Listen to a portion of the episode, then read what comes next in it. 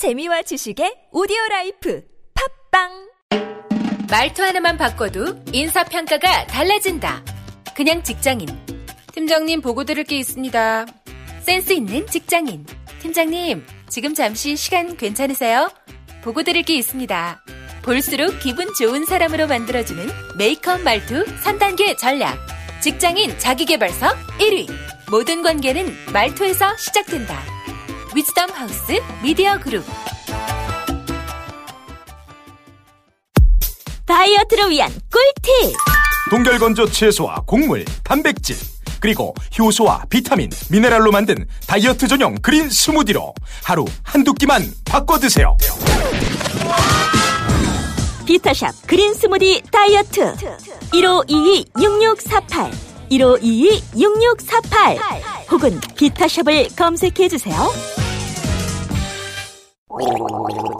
엄마 가글 했는데 입에서 뭐가 나왔어 어, 그거 올리덴탈 체크 가글이라 그런겨. 지금 쓰고 있는 가글 사용 후 확인해 보셨나요? 무색소, 무알콜, 무계면 활성제의 올리덴탈 체크 가글은 쉽게 나온 입안의 이물질을 눈으로 확인할 수 있습니다 딴지마켓에서 판매 중입니다 한글도 남보다 빨리 깨치고 참 똑똑했는데 갈수록 실력이 뒤처지는 것 같아 걱정이에요. 혹시 초등학교 교과서 본 적 있어요? 어려운 어휘가 너무 많아요. 학교에서는 어휘 개념을 하나하나 설명해 줄 시간이 정말 부족하잖아요. 그럼 어떡하죠? 내 아이의 어휘만큼은 내가 책임져야죠. 어휘 공부의 정성. 초등어휘 삼천, 초등어휘 오천. 검색창에 초등어휘 3천을 쳐보세요.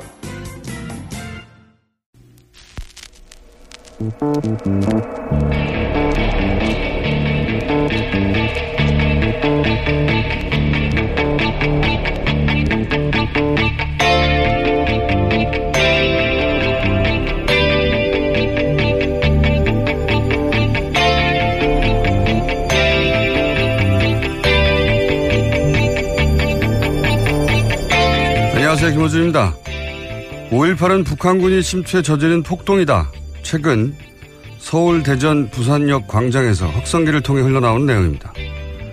광주 시민들은 북한에 끌려다니는 빨갱이들이고 5.18을 진압한 전두환 전 대통령은 애국자라는 내용을 반복적으로 재생하는 이들은 국혼 운동본부라는 정체불명의 단체입니다. 최근 CBS가 입수한 미 국방정보국의 기밀 문서에 따르면 1980년 주한미군 사령관 위컴은 전두환 당시 보안사령관이 북한 위협을 계엄령 확대 명분으로, 명분으로 제기하자 이렇게 반박했다고 합니다.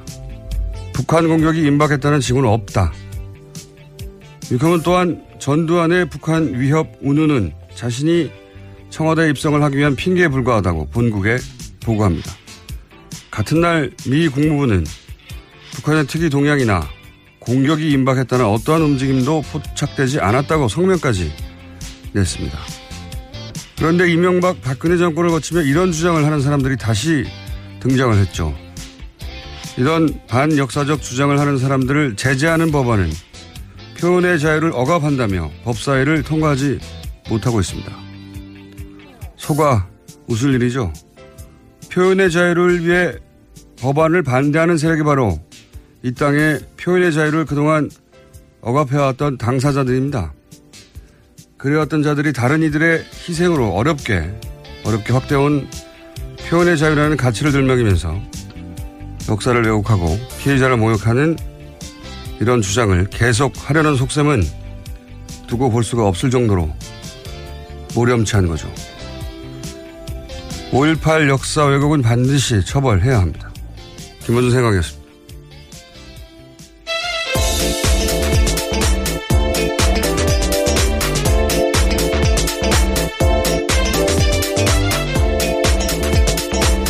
시사인의 김은지입니다.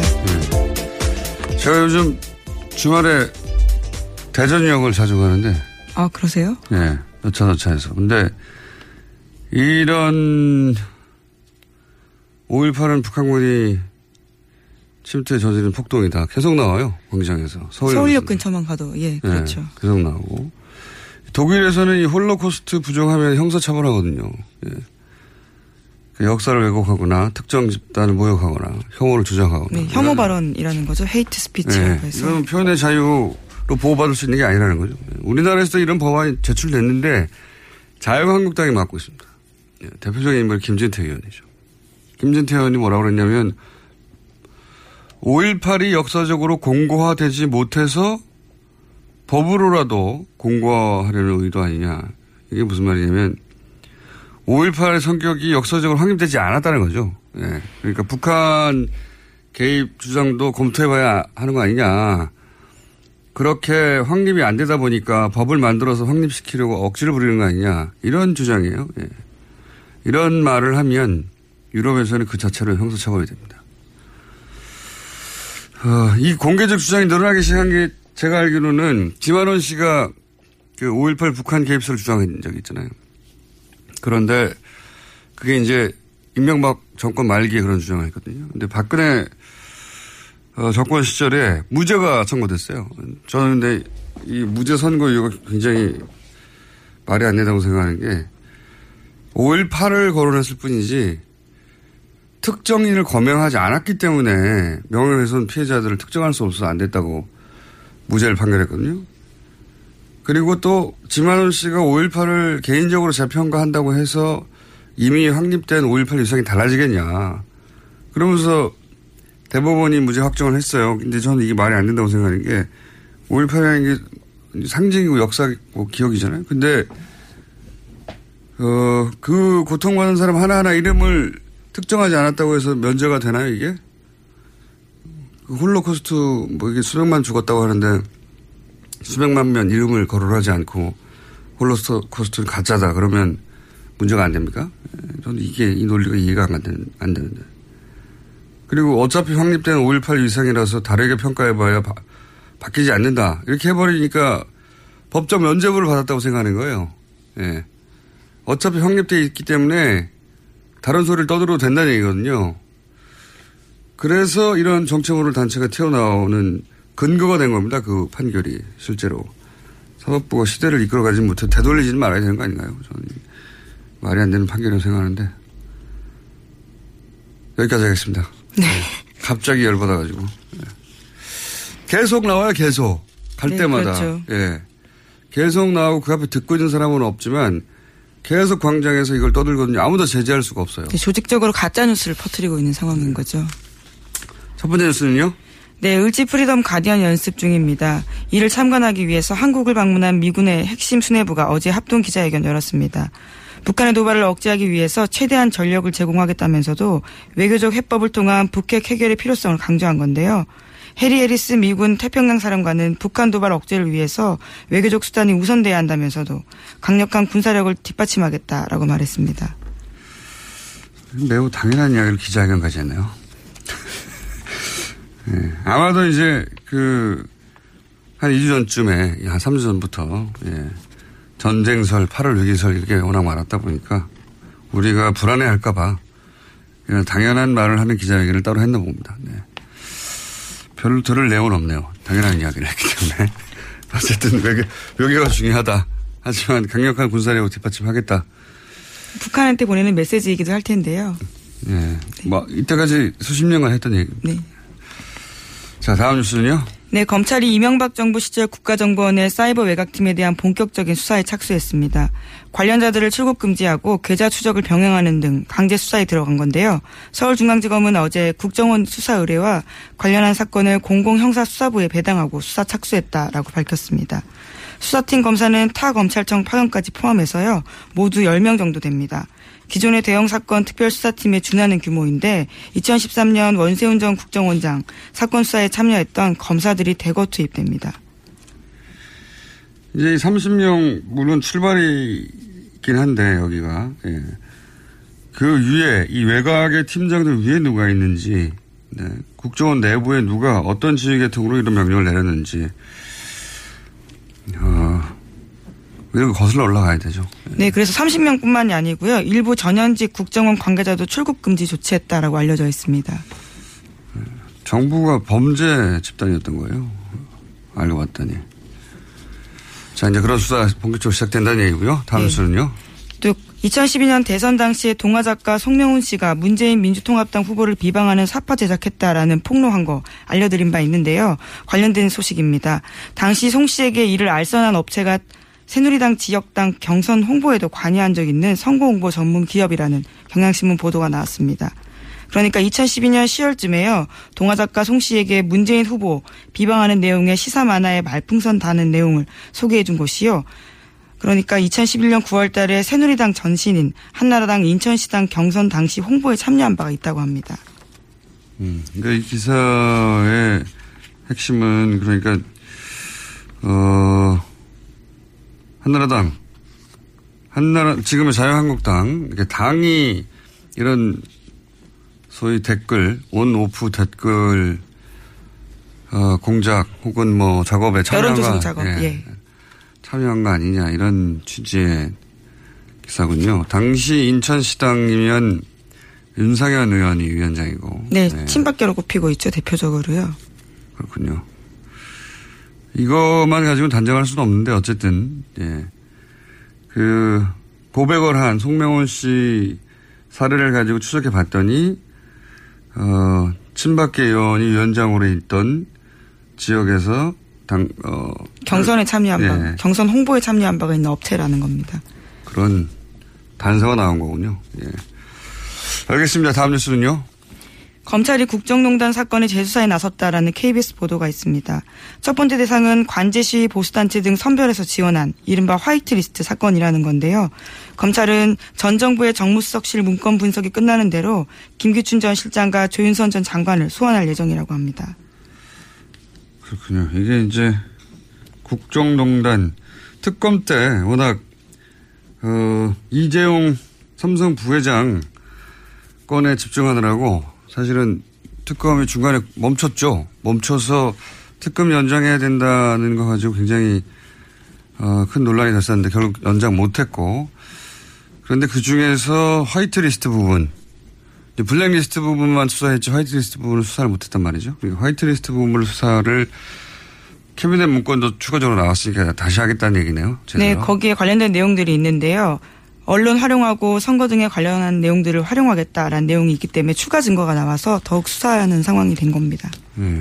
이건 이제 특검 수사가 채 다루지 못한 어, 화이트리스트를 다루게 되는 거고 청와대 예. 문건 캐비넷이 나와서이기도 하고 그리고 조윤선 수석이 무죄 선고가 나서도 네 블랙리스트 네. 관련된 부분이 그렇습니다. 무죄 선고가 나서도 어, 검찰이 재수에 나서는 이유 중에 하나가 될 것 같기도 해요. 왜냐하면은 화이트리스트 역시 그 당시 조윤선 당시 정무수석과 김민철 비서실장이 관여하지 않을 수 없었던 업무 영역이기 때문에 이 수사를 하면 블랙리스트로는 빠져나갔던 조윤선 당시 정무수석이 이 화이트리스트 건으로 다시 예, 구속될 수도 있겠습니다. 예, 당시 특검 수사도 그런 식으로 진행됐었는데요. 안타깝게 멈췄던 상황이라서 다시 재개한다라는 겁니다. 알겠습니다. 조윤선 전 정무수석이 위기감을 느끼겠네요. 자, 다음 뉴스는요. 네, 이재용 삼성전자 부회장의 선거 공판이 이틀 앞으로 다가왔습니다.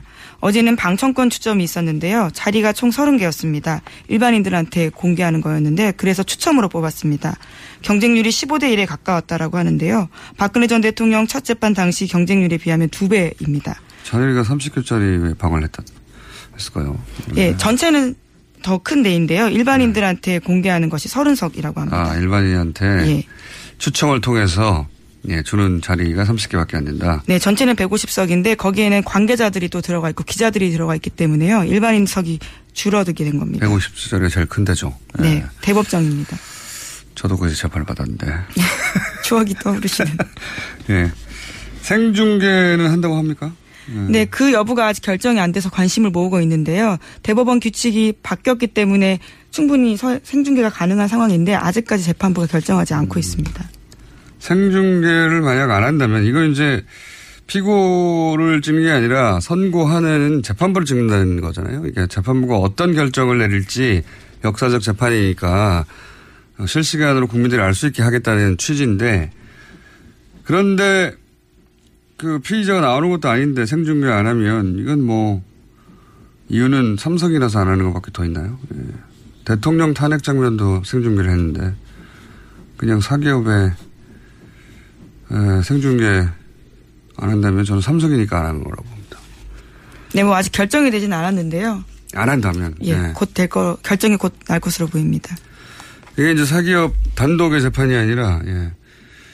어, 다 관련이 있는 거잖아요. 결국 대통령이 탄핵되는 사건에 골자가 되는 게, 어, 이 이재용 삼성 부회장에 연루된 뇌물수수와 관련된 굉장히 중요한 사안인데, 예. 이 결심 공판을 얼마나 궁금해 하겠습니까, 사람들이. 네, 선고가 이제 있으니까요. 자, 다음 수는요. 아직도 근데 결정이 안 됐다고 합니다, 성중에는. 다음 수는요. 네, 정부가 그동안 6개를 대상으로 한 정부의 살충제 검사에서 피프로닐, 그러니까 이번에 문제가 되고 있는 성분이 누락됐다라는 한국일보 보도가 있습니다. 김영권 더불어민주당 의원실이 확보한 문건에 따른 내용인데요. 지난 5년 동안 닭고기 살충제 성분 검사 실적에 보면요. 피프로닐 성분을 검사하지 않았다라고 합니다. 5년간. 네. 그렇죠. 2013년부터 2017년 2분기까지라고 합니다. 그동안 쌓여있던 게 이제 막 터지는 거죠. 예. 그래서 아마 어, 새로운 식약처장은 그게 억울한 면이 있나 보긴 한데요. 어, 그래서 그 식약처장이 스스로 억울해 하면서 이 보이는 태도 때문에 예.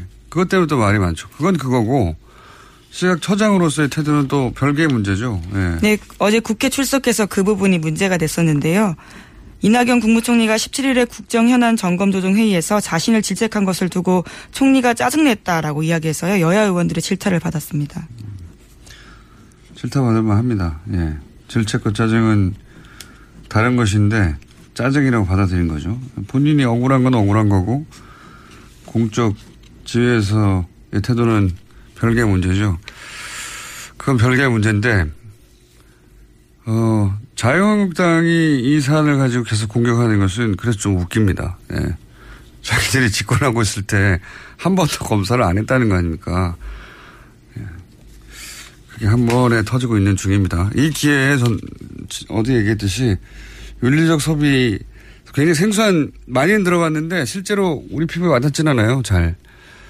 물론 그걸 실천하시는 분들도 있죠. 네, 그렇죠.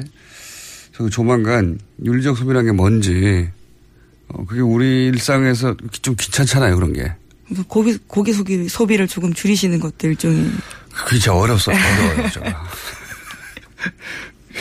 윤리적으로 생산되고 도축된, 도축된, 예. 고기만을 찾아 다니는 것으로 그러면 입장을 정하든가 해야 되는데 알아보겠습니다 한번 저희가 그게 뭔지. 예. 이게 사실은 그런 근본적인 그, 그 육류 소비에 대한 혹은 뭐 어, 대량 생산 대량 소비에 대한 입장을 바꾸지 않으면 이게 전 세계적인 현상이에요 사실 살충제 그렇죠. 일종의 역습이죠. 예 살충제 달걀이 우리에만 있는 게 아니라 이게 이제 단가를 떨어뜨리려고 보다 보니까 한 군데 모아놓고 키울 수밖에 없잖아요. 한 군데 모아놓고 키우니까 닭이 한 마리라도 뭐 잘못되면 모든 닭이 다 어, 전염되니까 이런 식의 양보를 계속 친단 말이죠. 예. 그래서 뭐 유럽도 마찬가지고 전 세계에서 이런 일이 유사하게 벌어지고 있습니다. 예. 그래서 그러면 근본적으로 이게 정부를 믿으면 해결되는 일이냐, 정부가 잘하면 없어질 일이냐, 그거 아닌 것 같거든요. 하여 뭐 어떻게 해야 되는지 어, 한번 생각해 보기로 하겠습니다. 조만간 시간을 마련해서.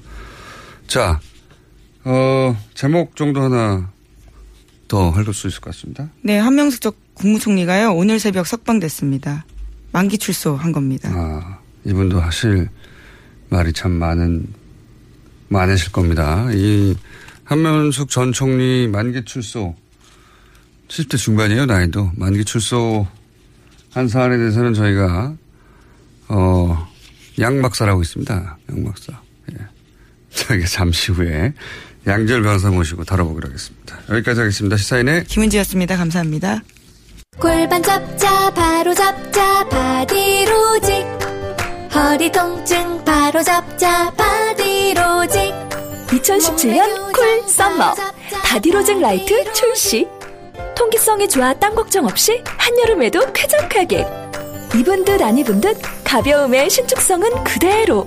자세가 좋아지는 골반 교정 타이즈 바디로직 검색창에 골반 교정 바디로직 라이트.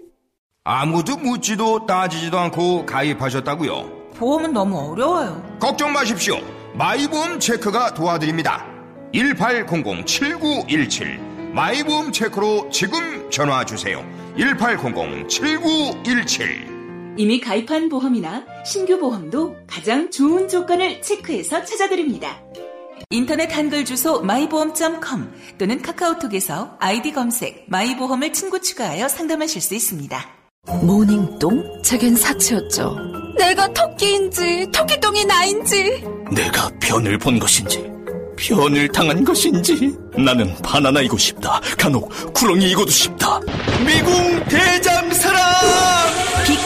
추억 미궁 대장사랑이 찾아드립니다. 혈중 콜레스테롤 개선과 배변 활동에 도움을 주는 건강기능식품입니다. 검색창에 미궁 대장사랑 미궁 장사랑 이름 바꿨어요. 프로바이오틱스 12종 추가. 미궁 대장사랑.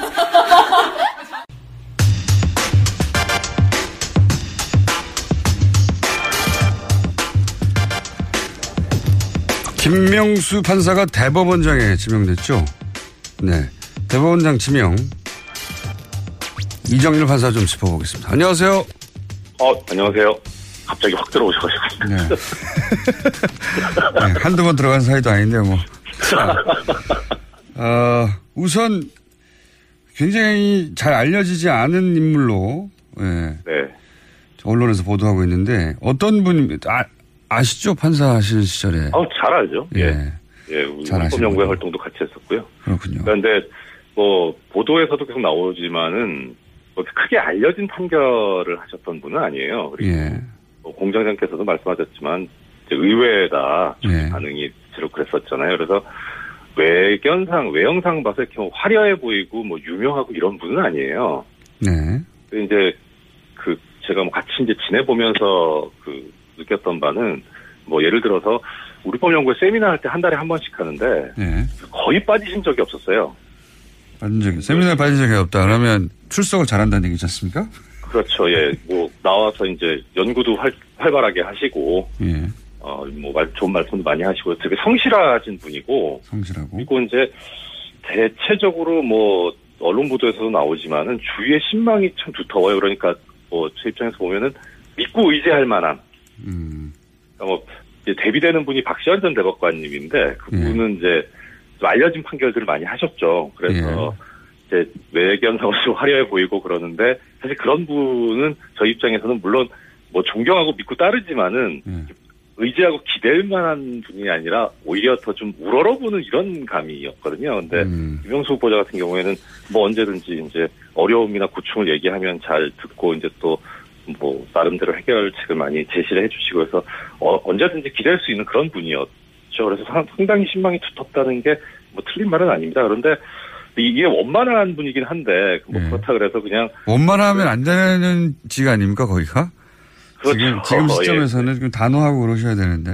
그렇죠. 그런데 이제 또 그럴 때는 상당히 정말 공동장님 말씀하신 대로 단호하신 분이에요. 뭐 얼마 전에 뭐 보도도 나왔습니다만은 전국 법원장 회의 때 예. 바로 그냥 이제 참석하셔가지고 춘천지방 법원장이시니까 예. 그래서 대법원의 행태에 대해서 바로 그냥 현장에서 이제 뭐 직설을 하신 또 음. 그래서 어 이게 분위기 자체가 지금 법원 수뇌부도 그렇고 법원 전체도 그렇고 되게 권력지향적이고 좀 정권 친화적이고 그렇거든요. 음. 지금 정권 아니고 예. 그래서 하여튼 뭐 성실하고 원만한 분이긴 한데 또 한편으로는 인식 자체가 이게 공- 사법부가 왜 존재해야 되느냐 결국 국민의 기본권과 음. 인권 보장을 해야 되는 조직 아니냐 그래서 어, 그 제대로 인식하고 계시는 분이라서 뭐 국민을 위한 사법이다 이런 그 목표를 제대로 실현할 수 있는 분이다 저는 그렇게 생각하고 있습니다.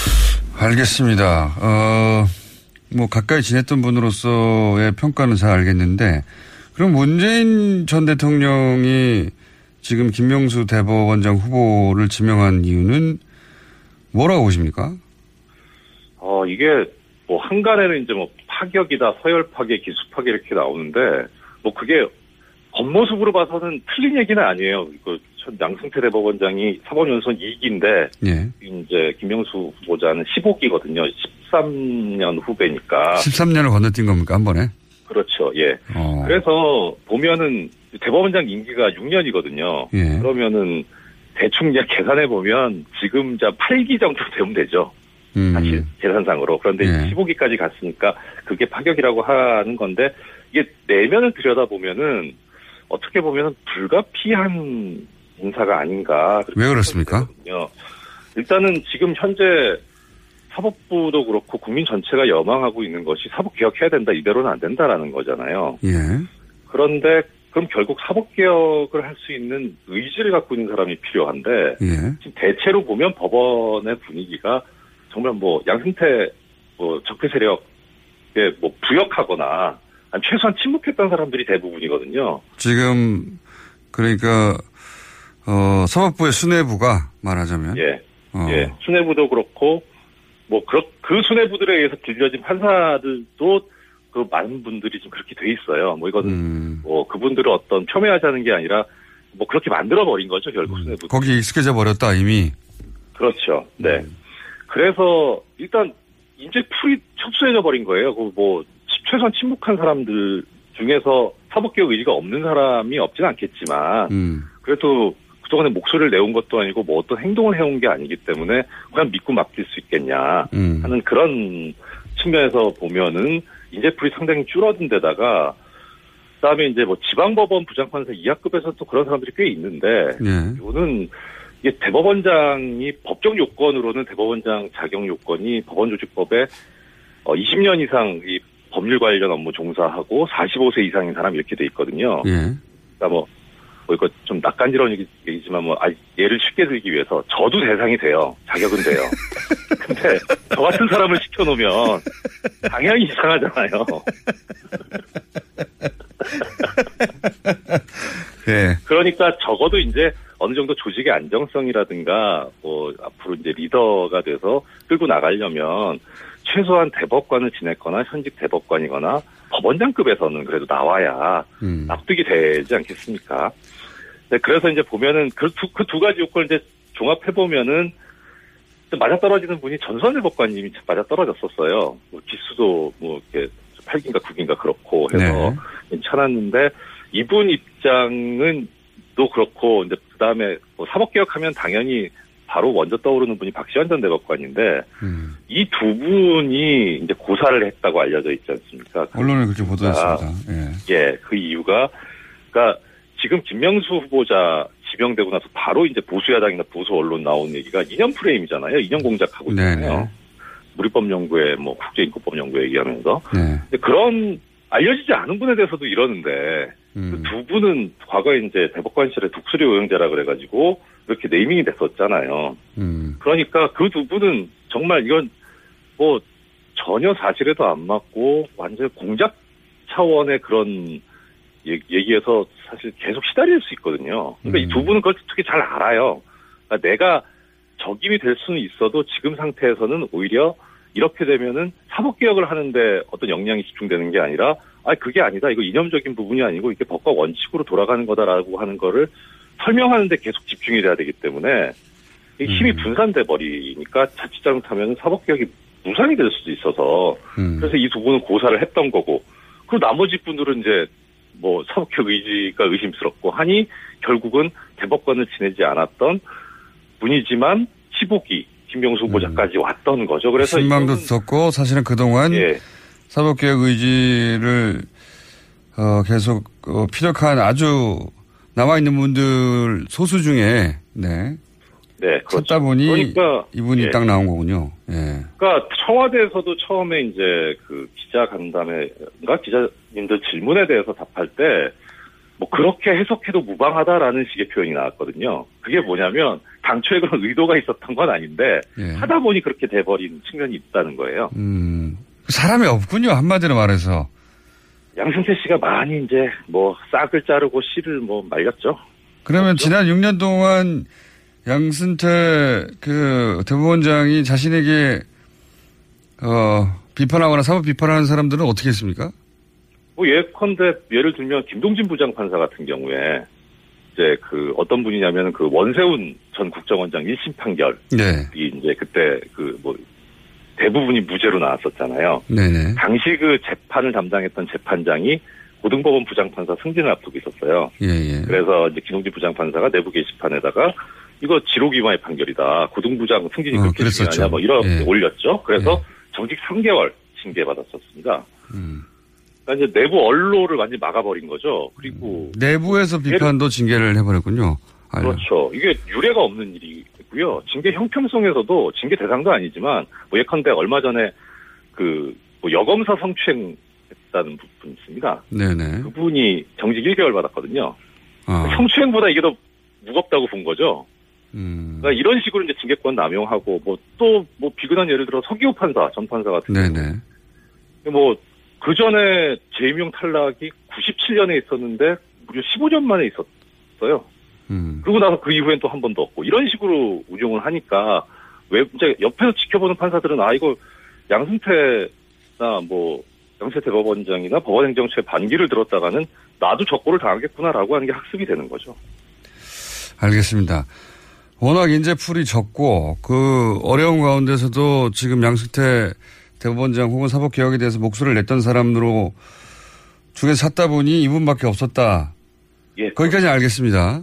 예. 네. 그런데 그렇다 하더라도 그러면 이분이 적절한 인사인지 아닌지는 또 별개의 문제잖아요. 이분이 예, 그렇죠. 그런 능력이 있는가? 예.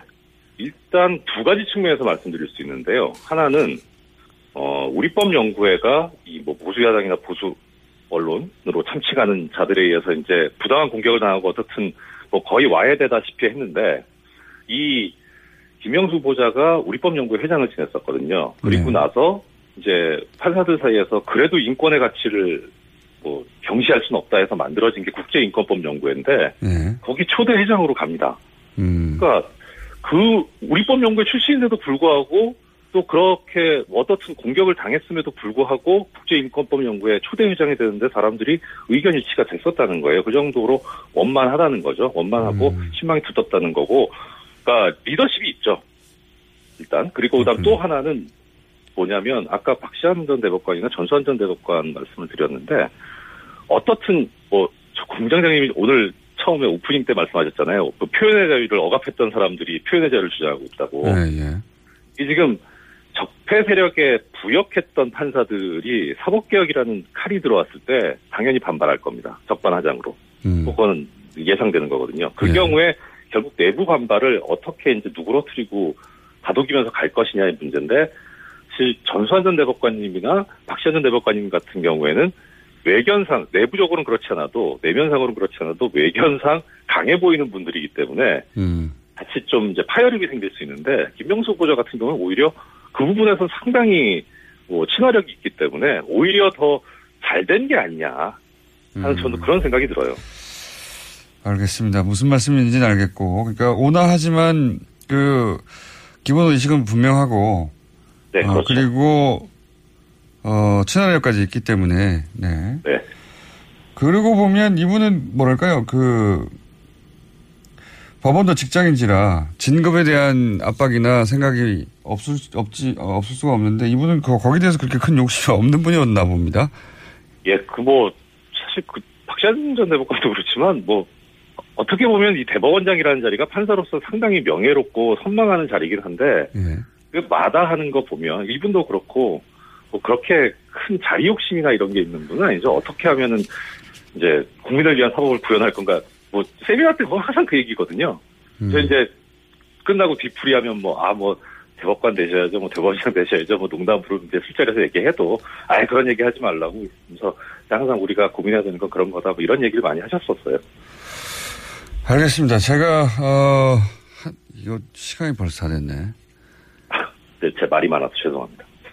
오늘은 그러면 여기까지 하고요. 제가 이제 그 추가로 여쭤보려고 했던 사안은 뭐였냐면, 어, 최근에 사법, 사법개혁 관련해가지고, 그 영장 전담 판사가 거쳐가는 엘리트 코스, 뭐 이- 이것만 엘리트 코스의 전부는 아니겠지만, 최근에 영장 판사들이 내린 기각 결정이 이해가 안 간다는 사람들이 많아서, 이 엘리트 코스를 없앤다는 얘기도 있고, 또 최근에 영장, 어, 기각 사안들, 사례들 중에 이상하다는 사안들이 좀 있어서 제가 그걸 여쭤보려고 했는데 요거는 저희가 이번 주 내로 짧게 시간 한 번 더 마련하겠습니다. 미니로 아침에. 길게 마련해 주세요. 자. 제가 아까 원고 넘겼는데 너무 길잖아요. 네. 원고를 저희 작가한테 넘기긴 넘기셨더라고요. 네. 자, 어, 대법원장의 요건을 만족시키는 이정결 전 부장 판사였습니다. 감사합니다. 네, 고맙습니다. 네.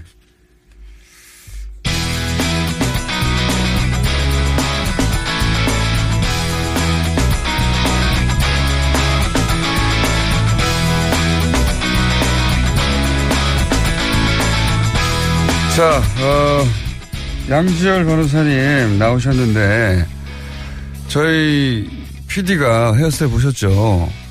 네. 저희 PD가, 아. 예. 헤어스타일만으로도 IQ 30을 떨어뜨릴 수 있다. 뚜껑을 씌워놨네요, 사람한테. 네. 일본에 갔을 때 말이 안 통해가지고 머리가 저렇게 됐대요. 머리를 해달라 그랬더니 저런 식으로 저- 헤어스타일만으로 저렇게 IQ 30이 떨어질 수 있도록 보이는 게 참 신기하다고 생각했는데 아니 변호사님도 헤어스타일을 왜 갑자기 왜 제요? 폭탄으로 하고 오셨네요. 네. 저기 헤어, 머리를 안 감으신 거예요? 아니면은 아니, 새, 새로운? 그런 굳이 머리를 안 감았다는 것까지 지적하실 필요 뭐, 뭐, 뭐 공장장도 감진 않은 것 같은데 저는 어차피 감으나 안 감으나 표시가 안 납니다. 표시가 안 나는데. 안 감았어요. 예, 안 감았어요. 머리가 예. 굉장히 폭탄 맞은 듯하고. 어, 예. 끝나고 감을 거예요. 자, 오늘은 어떤 사안이냐면, 음. 어, 한명숙 전 총리 만기 출소했어요. 네, 예. 그렇죠. 요 사건을 한번 되짚어 볼 만하다. 음. 어, 해서 한번 잠깐 되짚어 보겠습니다. 네. 이게, 어, 그때 1심 때, 이게 블랙 코미디다. 네. 이런 얘기 많이 있었거든요. 그렇죠. 예, 그래서, 야, 이거 건도 안 된다라고 했는데, 결국은, 어, 유죄 판결을 갑자기 뒤집혀서요. 2심에 받고, 만기, 예, 출소하셨는데. 그래서 이게 부당한 기소고 부당한 판결이라는 주장을 오랫동안 해왔죠. 민주당 입장에서는. 그렇죠. 근데 이게 사건이 사실 딱 10년이 넘었네요. 2007년에 원래 있었던 일이에요. 네. 2007년에 3월에서 8월 사이 세 차례에 걸쳐서 건설업체 대표에게서 불법 정치자금을 한 9억 원 가량을 받았다. 3억씩 나눠서 받았다라는 혐의였고 2010년에 기소가 되는데 마지막으로 최종적으로 판결이 날 때까지 5년이 걸렸습니다. 네. 근데 이제 청취자분들께서 기억을 못 하시는 분들도 많을 텐데 왜 조금 전에 공장장이 1심이 블랙리스트라고 얘기를 했냐면 블랙리스트가 아니라 블랙 코미디. 블랙 코미디. 예. 어, 블랙리스트가 입에 뱄네요, 아예. 이 돈을 줬다라고 한 사람이 검찰에서 수사를 받으면서는 분명히 거- 돈을 건넸다라고 네. 얘기를 했는데 막상 1심 재판이 시작되니까 검찰의 압박에 못 이겨서 허위 진술을 했다. 네. 9억 원 가량은 내가 개인적으로 횡령을 해서 사업자금으로 사, 사업자금을 횡령해서 개인적으로 썼는데 그게 이 건설업체가 결국 망했거든요. 네. 근데 채권자들에게 시달리는 입장에서 개인 자금까지 썼다라는 것이 알려지면 음, 그거 내가 너무나 그걸 감당할 수 없어서 거짓말을 한 것이다. 그리고 검찰에 압박이 있었다라고 얘기를 한 거죠. 그러면서 이제 한명숙 전 총리에게 미안하다고 그랬죠. 네, 그렇죠. 평소에 존경하던 분이었는데 이런 일을 겪게 해서 죄송하다. 그래서 1심에서는 무죄가 나와버렸어요. 1심에서는 왜 또 코미디였냐면 처음에 이제 돈을 그러니까 그 중에 돈을 줬다는 사람이 또 있습니다. 광모 네. 사장. 그러니까 이제 인사청탁을 했다고 하는 아, 그거는 다른 재판이었죠. 또 다른 재판인데 어이 한명숙 전 총리를 구속시키려 하는 시도 두 번 있었습니다. 예. 원래 두 번 있었고 첫 네. 번째 재판에서는 무죄 판결이 나왔어요. 첫 번째 네. 재판에서 시도의 일환으로 이해하고 같이 예. 같이 묶어서 말씀을 드리면 음. 그때도 또 하이 코미디였는데 뭐냐면 뭐 돈을 줬다는 사람이 처음에 직접 줬다고 했다가 의자 위에 놓고 왔다고 했다가 테이블에 앉았을 때 줬다고 했다가 근데 근데 현장에 가보니 테이블이 너무 받을 수가 없는 커요. 상황이었죠. 손이 그러니까 안 닿아요. 팔이 팔이 닿지가 않아서 이게 그 안에 들어가 본 적도 없는 분인 네. 거나 현장 검증을 해본 결과 말이 네, 안 됐고 그래서 의자가 받았다는 얘기냐라는 얘기가 나왔었죠. 좀 그때 당시에는. 음. 서랍장을 넣고 왔다부터 시작해가지고 근데 문제는 한명숙 전 총리가 그분 그 사람보다 돈을 쓰던 사람보다 먼저 또 자리를 떠났던 사실이 알려지면서 그 디테일보다 재밌는 디테일 많아요. 그러니까 네, 뭐 하여튼 손, 그러니까 주- 이 당시 재판부가 제가 그 판결문 102쪽짜리를 다 읽어봤거든요. 재밌어가지고 굉장히 재밌어요. 예를 들어서 도 처음에는 줬다고 그랬는데 이 재판부가 3만 불과 2만 불이었거든요. 5만 불 토, 토. 통, 어, 통 네. 3만 불, 2만 불을 봉- 편지 봉투에 넣었다. 그랬더니 재판부가 그 재봐요. 3만 불을 넣으면 3.2cm. 편지 봉투가. 그 다음에 2만 달러는 2.6cm다. 어. 그런데 이게 두툼해가지고 남자 양복에도 잘 안 들어갔는데 한명수 총리의 바지 주머니 안 들어간다 이게 너무 두껍고 커가지고 그리고 뭐 이런 식으로 굉장히 꼼꼼하게 검증을 합니다. 그래서 무죄가 나면서 코미디다. 음. 아 그리고 이제 그게 일단락되고 이제 그 한명수 총리를 향한 이런 공세 왜냐하면 이제 한명수 전 총리가 이제 친노의 상징적인 어머니 역할을 한다고 여성 정치인이었고 예, 거의 뭐 선두 주자였죠. 근데 그래서 저기 그 서울시장 직전부터 이런 노력 이런 노력들을 지속적으로 했거든요. 근데 지금 이제 그 조금 전에 얘기한 첫 번째 사건에서 그렇게 꼼꼼하게 봤다라고 했는데 지금 얘기하고자 하는 이제 유죄가 확정된 두 번째 사건에서는 예. 어떤 증거들이 나오냐면 세 차례를 나눠서 줬다고 했는데 첫 번째에게서는 이런 것들이 나오죠. 격리부장이 등장을 해요. 그러니까 돈을 어떠한 방법으로 마련을 했다 라는 게 있고 1차 제, 제가 요걸 말씀드린 이유는 뭐냐면 1차 시도가 실패하고 이것은 2차 시도에 가까운 겁니다. 그렇죠. 2차 시, 그러니까 2차 시도 2차 시도에 가까운 거다. 예, 하여튼 근데 그때 이제 돈을 줬는데 어느 누구에게 줬는지는 장부에 적혀 있지를 않아요. 근데 의원에게 주기 위해서 돈을 마련한다는 식의 장부는 나왔고 그때 당시 자금을 조성을 한 흔적도 나왔고요. 그다음에 세 차례로 나눠서 돈을 전달을 했는데 이게 왜 세 차례를 강조를 드리냐면 첫 번째 3억 원의 경우에는 그 중에 하나가 1억 원짜리 수표가 들어 있습니다. 음, 근데 그 수표가 결국에는 나중에 한명숙 전 총리의 동생이 전세 자금으로 이 수표를 쓴 것까지가 나와요. 네. 그래서 그냥 어떤 정황적인 어떤 걸로 보려면 한 전 총리가 받았을 수도 있겠다라는 상황까지는 되는 거죠. 근데 그뭐그 이쪽에 네, 네. 해명도 있긴 합니다만. 해명도 있긴 합니다만 어쨌든 검찰이 내세운 건 그거예요. 거기에 그거를 뒷받침해줬던 게 가장 강력한 게 이제 조금 전에 얘기했던 것처럼 돈을 줬다는 한만호 대표가 내가 줬다라고 네. 얘기를 한 거죠. 거기서 시작되죠. 줬다 네. 거기서 시작된 거죠. 그거를 듣고 그 얘기를 아마 이 하마노 대표가 본인의 사건과 관련해서 기소가 됐었을 때 그런 얘기를 한 걸 듣고 검찰이 부랴부랴 이제 그 사람의 신병을 확보해서 수사를 들어가는데 무려 한 70여 차례까지 이 사람을 불러서 신문을 합니다. 네. 그리고 나서 진술 조서는 한세 개인가 밖에 안 써요. 음. 근데 그 진술 조서에 검찰 진술 조서에 한 전 총리에게 돈을 줬다라고 썼고 그 다음에 법정에 나와서는 아까 말씀드린 것처럼 안 줬다라고 진술을 번복을 한 거죠. 네. 그러니까 그리고 또 이상했던 점은 뭐냐면 이 판결이 보통 법정 진술을 더 우선시하잖아요. 당연히. 그 제가 그 얘기 하려고 그랬어요. 네, 법조인으로서 법조인으로서가 아니라 네. 당연히 공판 중심주의라는 얘기를 하고 있어요. 네. 그래서 지금 이제 박 전 대통령 재판이라든가 이정 삼성 부회장에 대한 재판에서는 검찰에서 수사를 받았을 때 나왔던 진술 조사만으로 우리는 재판을 받을 수가 없다 그래서 그 많은 검찰의 수사를 받았던 증인, 참고인 이런 사람들을 다 불러서 법정에서 직접 얘기를 듣고 있기 때문에 재판이 이렇게 길어지고 있는 거거든요.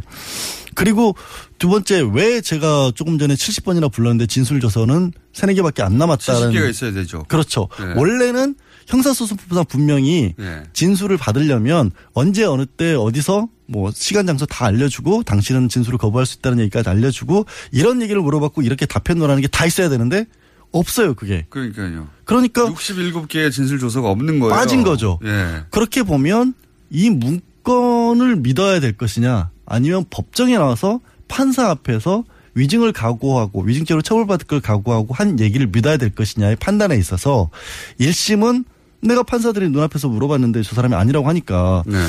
뭐, 사- 뭐 정황적으로 봤었을 때 여러 가지 얘기가 있을 수가 있지만 줬다는 사람이 안 줬다고 하는데 증거가 딱히 없지 않느냐라고 해서 무죄를 내렸던 건데 항소심에서 그게 바뀌었고 대법원에서도 항소심에서는 갑자기 검찰에서 말한 게 맞다고 판결을 해버렸죠. 그렇죠.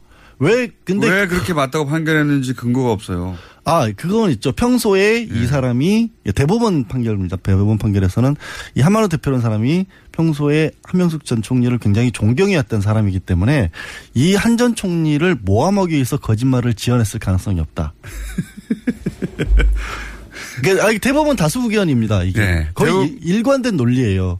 그러니까 근데 생각해 보면 진술을 번복했잖아요. 진술을 번복했는데 보- 진술을 번복했는데 번복하기 전에 만들어진 검찰의 조서와 법정에서 한 얘기와 어느 쪽이 더 신빙성이 있었을까 따져보면 재판관들은 보통 판사들은 법정의 진술을 우선하는데 그리고 검찰 진술 조서가 예. 아무래도 작성 자- 과정 자체가 문제가 있다. 이거는 제 얘기가 아니라 이제 대법원에서의 소수 의견 네, 다- 얘기입니다. 다섯 분이 어 반대했죠. 네. 예. 그래서 여덟 명하고 다섯 명이 다수 의견이 여덟 명이었고 다섯 명이 소수 의견이어서 결국 유죄로 확정이 됐는데 더 조금 진짜 이 부분은 이상한 게 그럼 아까 세 번은 나눠서 줬다 그러는데 두 번째하고 세 번째는 어떤 증거들이 있느냐 없어요. 그냥 오로지 이 사람이 얘기밖에 없어요. 그것도 검찰 조서밖에 없는데 1차 처음에 줬다고 했을 때의 얘기와 더해서 그 처음에 줬을 때 아까 말했던 가계수표 1억 원짜리가 넘어갔었다는 증거가 있으니까 1차 줬다는 얘기를 믿을 만하니까 2차와 3차도 믿겠다 라고 한 겁니다. 그때 친동생이 전세 자금을 빌렸다고 이제 주장을 한 건데. 친동생은 진술을 거의 거부를 했을 거예요. 네, 근데 얘기를 안 하고. 정황적으로는 전세 자금을 빌린 건데 음. 나머지를 거기다 갖다 붙여가지고 9억을 줬다라고 만들어낸 사건이라고 이제 한명수 전 총 쪽에서 이제 얘기를 하는 거죠. 주장을 하고 있고. 그리고 이제 문제점이 제가 봤을 때도 분명한 게 최소한 2차와 3차에 있어서는 네. 뇌물 사건은 아니 정치자금법이죠. 돈을 줬다 안 받아 안 줬다는 우리가 그냥 상식적으로 봤었을 때 이 정도면 받았을 것 같아 이렇게 판단하는 게 아니잖아요. 당연하죠. 굉장히 까다롭게 보는 거거든요. 근데, 근데 여기서는 경험치에 의하여 판결이 뭐 이렇습니까? 경험치에 의하여 줬을 법하다 아닙니까? 그러니까 1차에서 이렇게 줬다라는 거 보이니까 2차, 3차도 줬을 것 같다. 이런 걸로 유죄를 돈을 확정을 줬, 해버린 거. 줬다는 사람이 검찰의 압박 때문에 내가 살려고 어, 안 준 사람한테 줬다고 한 거다. 이렇게 말했음에도 불구하고 법정에서. 그리고 받아들이지 않았어요. 예. 그리고 이제 돈을 그래서 또 상당히 좀 희한했던 거는 그렇게 진술을 번복을 하니까 항소심 판결을 얼마 앞두고 이 진술을 번복한 한만호 씨를 위증죄로 기소를 하죠 검찰에서. 그렇죠. 그래서 감옥에 갑니다. 이 사람. 예, 그래서 심지어는 한명수 전 총리보다 더 길게 3년을 갑니다. 그랬다가 이제 2년으로 바뀌어서 바뀌긴 했지만 올해 5월에 확정이 됐어요 위증죄로. 그래서 지금 실형 복역 중입니다. 이상한 사건입니다. 이 사건. 그러니까 대법원에서 유죄로 봤기 때문에 뭐 유죄가 아니다 이렇게 말씀드리긴 어렵습니다만 이상한 부분이 분명히 있었고 또 하나 이제 양승태 코트 양승태 전 대법원 지금 아직 대법원장이에요. 대법원장이 했던 전원합의체 판결에서는 8대 5 정도로 팽팽하게 맞서는 사례가 거의 없어요. 이상한 사건이라는 거죠. 아 특이한 예. 한 번 더 해야 될 것 같습니다. 이 사건. 양지열 변호사였습니다. 감사합니다. 네, 고맙습니다. 3부에서 뵙겠습니다.